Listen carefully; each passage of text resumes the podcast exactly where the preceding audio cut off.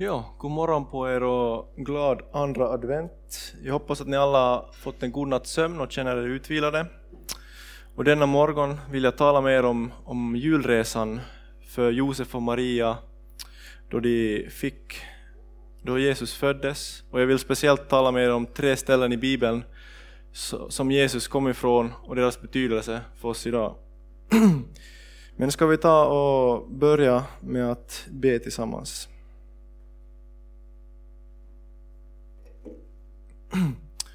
Ja, Herre, jag ber att du ska med eh, min predikan nu idag, Herre. Jag vill dela ditt ord med församlingen idag, Herre. Jag ber att du ska tala till var och en, Herre. Att uh, genom hela predikan, genom allt jag säger, så ska de bara få höra från dig och, och då de går ut härifrån och predikan är slut så ska du verkligen ha berört dem och tala till var och en och jag ber att allt som, som jag säger bara ska få fara bort och det, det ska få vara ett samtal mellan, mellan dig och var och en av oss här idag, Herre. Och välsigna den här gudstjänsten och natt, sen då vi får ta del av nattvarden, Herre, tack för att du är livets bröd och vi får äta och dricka av dig. Amen. Och det första stället jag vill tala med er om är att han kom från Nasaret. Ska vi ta och läsa Lukas evangeliet kapitel 2 och vers 1 till 6. Eh, och det hände vid den tiden att från kejsar Augustus utgick ett påbud att hela världen skulle skattskrivas. Det var den första skattskrivningen och den hölls när Quirinius styrde i Syrien. Alla gick då för att skattskriva sig, var och en till sin stad. Så reste också Josef från staden Nasaret i Galileen upp till Judeen, till Davids stad, som kallas Betlehem, eftersom han var av Davids hus och släkt. Han kom för att skattskriva sig tillsammans med Maria, sin trolovade, som var havande. Medan de befann sig där var tiden inne för henne att föda och hon födde sin son, den förstfödde. Hon lindade honom och lade honom i en krubba eftersom det inte fanns plats för dem i gästrummet. Och det sägs om eh, kejsar Augustus att han var en av de bästa ledarna som någonsin har levt under världens historia. Och när eh, han var kejsare i Rom så var Rom i ruiner och efter hans regeringstid så var Rom klätt i marmor.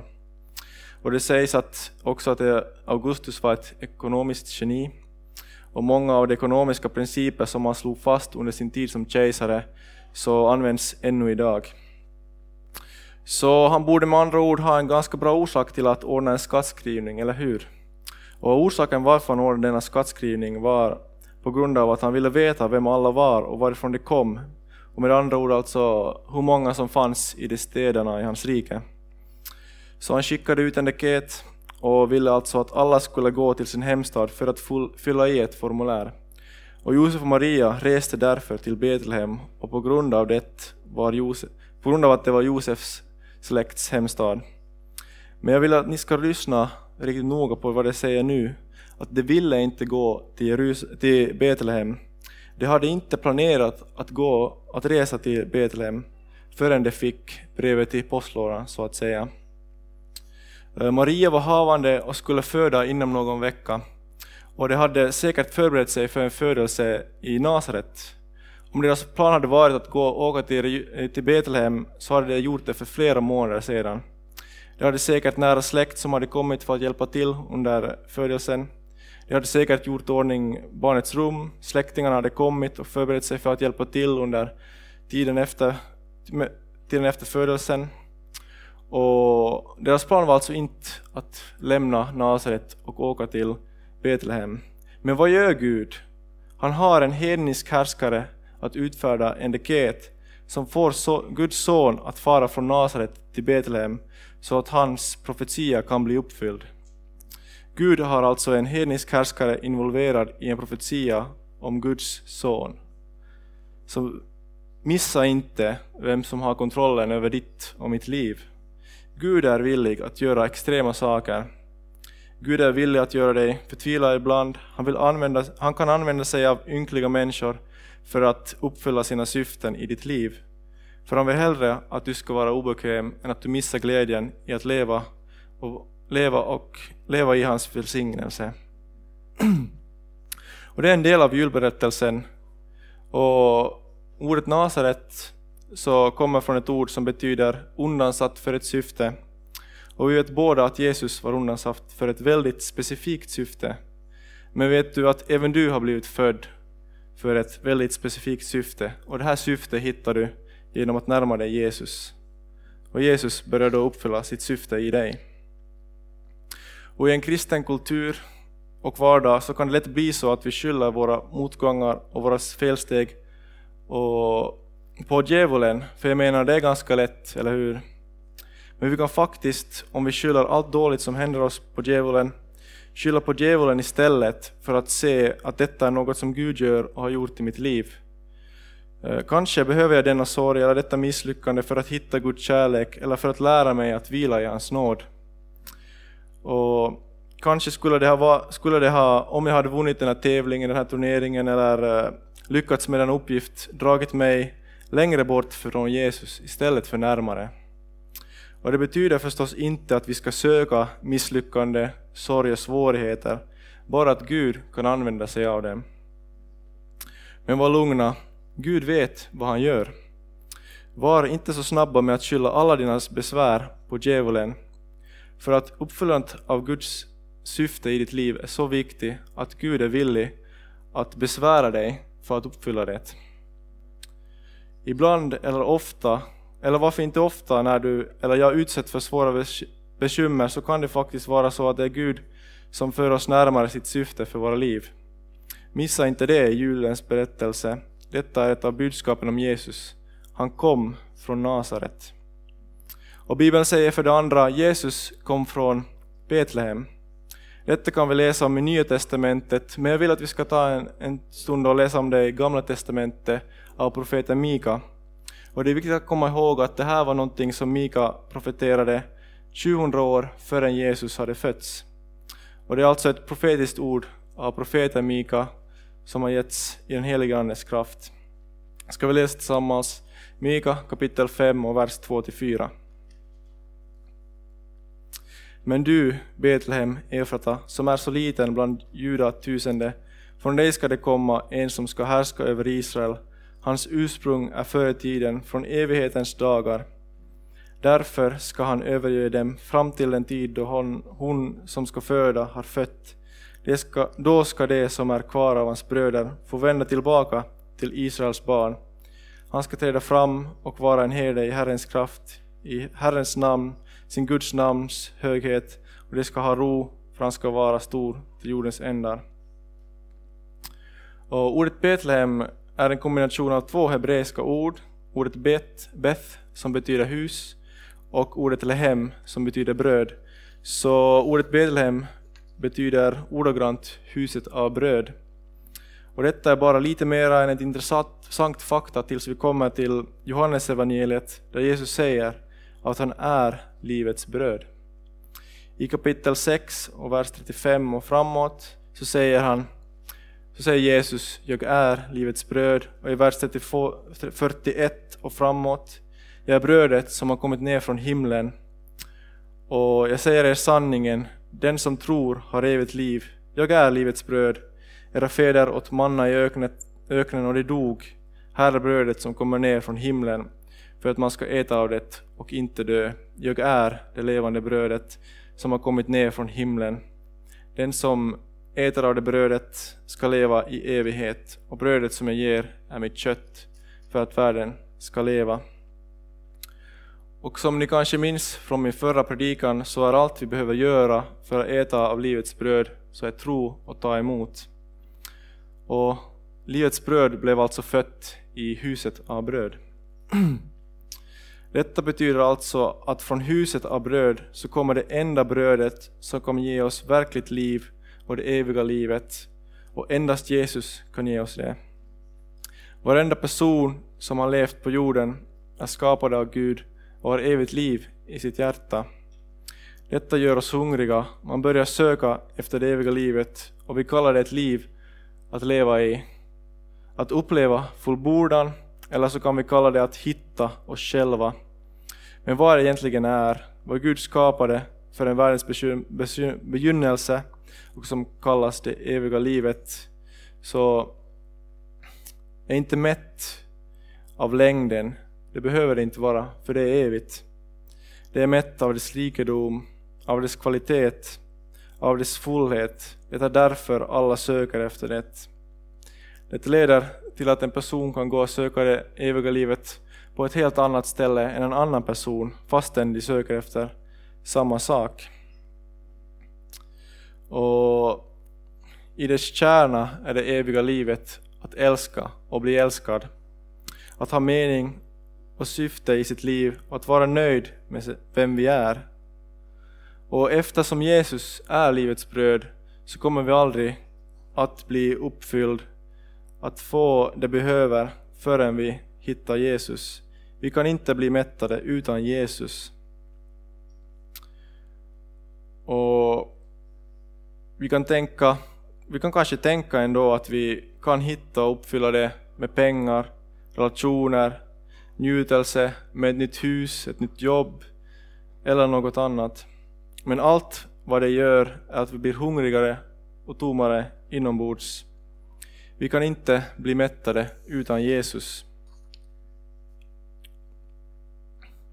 Och här är då orsaken bakom det.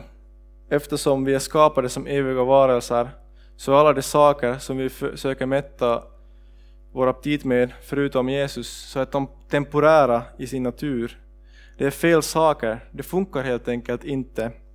Temporär, temporära saker kan inte mätta eviga varelser. Det är av olika substanser. Bara det som är evigt kan mätta det som är evigt. Så låt mig berätta om åtta naturliga aptiter som Gud har gett oss. Han gav oss en aptit efter honom, efter Gud. Han gav oss en aptit efter njutelse, efter mat, efter kamratskap, efter sex, efter auktoritet och makt, efter arbete, efter vishet och kunskap. Och var och en av dessa är goda eftersom Gud har gett oss dem. Och han gav dem till oss för att uppfylla sitt syfte i oss men man behöver dock förstå att ens aptit kan liknas med en eld. Elden är en väldigt bra sak när den är tryggt förvar och då den är kontrollerad. Men eh, då, det, då hjälper den människor, den ger värme och trygghet. Men om vi förlorar kontrollen över elden så kan den skada och till och med döda oss. Din aptit är precis likadan. Den är menad att vara kontrollerad och i tryggt förvar hos Gud. Men om det någon gång far ur kontroll så äter den dig levande. Så vår aptit för kamratskap kan aldrig bli tillfredsställd av pornografi eller eh, prostitution, utan bara i Jesus kan det här bli tillfredsställd. Och vår aptit efter auktoritet och makt kan aldrig bli använd till att skada människor, eftersom i en kontrollerad form så följer den Guds andra bud, vilket är att älska vår granne så som oss själva. Och aptiten, aptiten efter auktoritet och makt, om den används rätt, så kommer alltid att välsigna människor och aldrig att skada människor, då det är så Gud använder sig av sin auktoritet i våra liv. Han vill välsigna oss. och alla, alla av oss vet att sex också kan missbrukas. Och alla de aptiter vi har fått av Gud kan användas fel på ett syndigt sätt.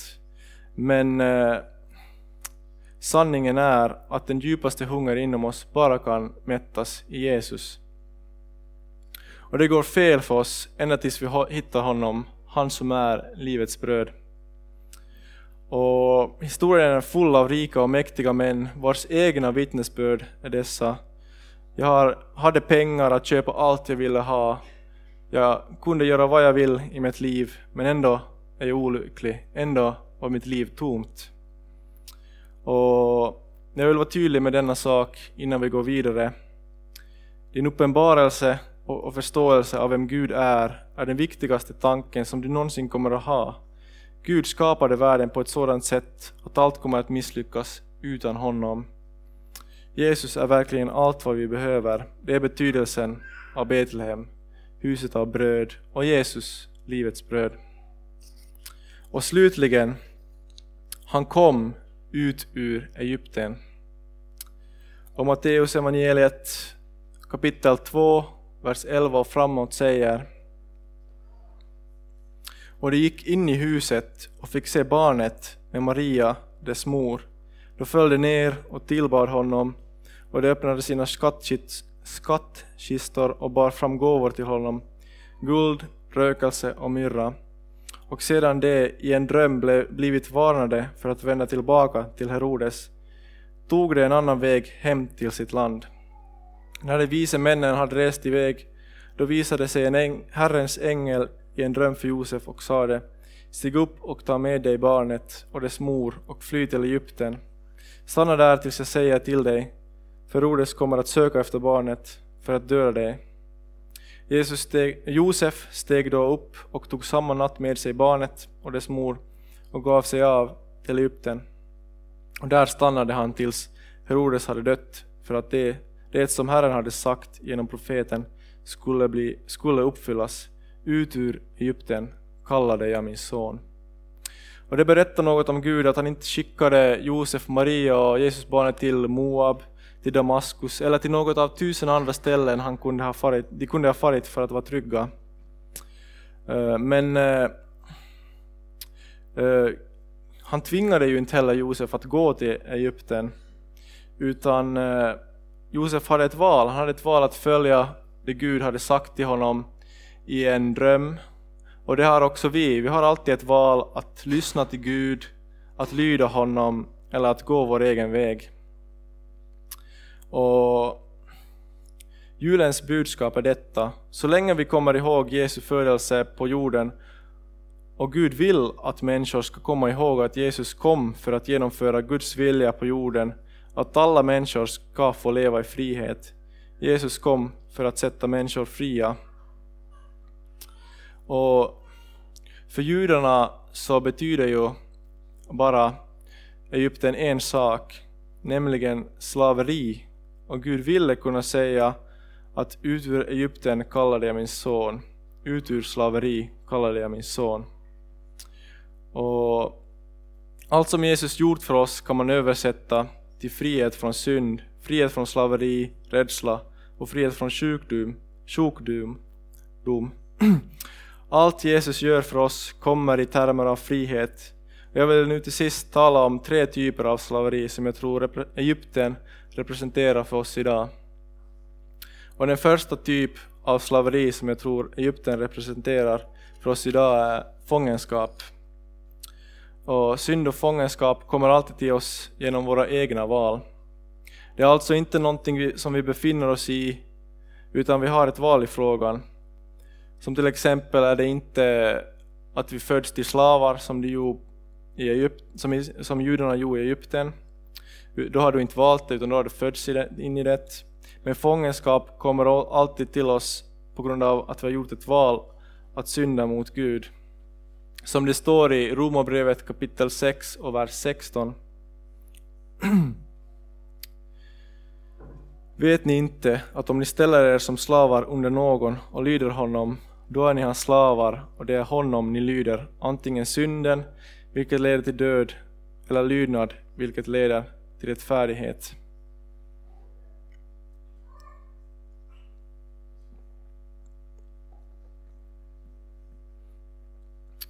Och den andra typen av slaveri som vi kan leva under är sjukdom.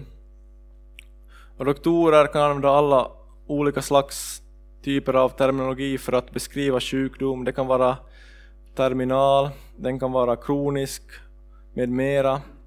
Och Jesaja 53 säger att Jesus kom för att bota de sjuka, för att ta våra sjukdomar på sig. Och det är intressant att den kyrkan i den moderna världen kan dra en enorm distinktion mellan frälsning och helande. Men Bibeln gör inte det. Samma blod som räddar oss, som frälsar oss, så helar oss också från sjukdomen. Om man tänker efter så är det ju helt otroligt hur många människor som idag har tron att Gud kan frälsa men att han inte kan hela oss. Så låt oss vara klara, Jesus tog våra svagheter på sig svagheter och sjukdomar på sig. Så låt oss istället för att misströsta Herren tro att han kan hela. Sjukdom är en typ av slaveri. Och den tredje och sista typen av slaveri är rädsla. Och den vanligaste befallningen i Bibeln är denna, var inte rädd. Och jag tror att varje gång Gud ger oss en befallning så gör han inte det, så gör han inte det utan att ge oss kraften att följa den här befallningen. Om du är en person som brottas med rädslor, eh, så lyssna till mig väldigt noga då. Du har ett val idag, du har ett val. Jesus kan fria dig från din rädsla. Oavsett vilken typ av träldom eller fångenskap som du är i idag, så vill jag säga till dig väldigt tydligt, tydligt det finns ingen plats som Jesus inte är villig att gå till för att rädda dig ifrån det. Det finns ingen plats på jorden som är för låg för att Guds kärlek ska kunna hitta dig. Och du kanske kom hit idag för att höra en trevlig predikan om det lilla Jesusbarnet, men Gud visste att vad du verkligen behövde var en uppenbarelse om Guds kärlek för dig idag. Och det är därför du är här. Jesus skäms inte över människor som är i slaveri till något. Människor kanske gör det, men Gud skäms inte. Faktum är att det första gången som Gud kallade Israel för sin son så var i deras absolut lägsta punkt. Och vänner, ni kan inte vara för lågt ner i avgrundens djup för att Guds kärlek ska kunna säga till dig, ska kunna säga till dig att jag är här, jag, låt mig förlösa dig, låt mig dra dig upp från avgrundens djup. Ska vi avsluta med att be tillsammans?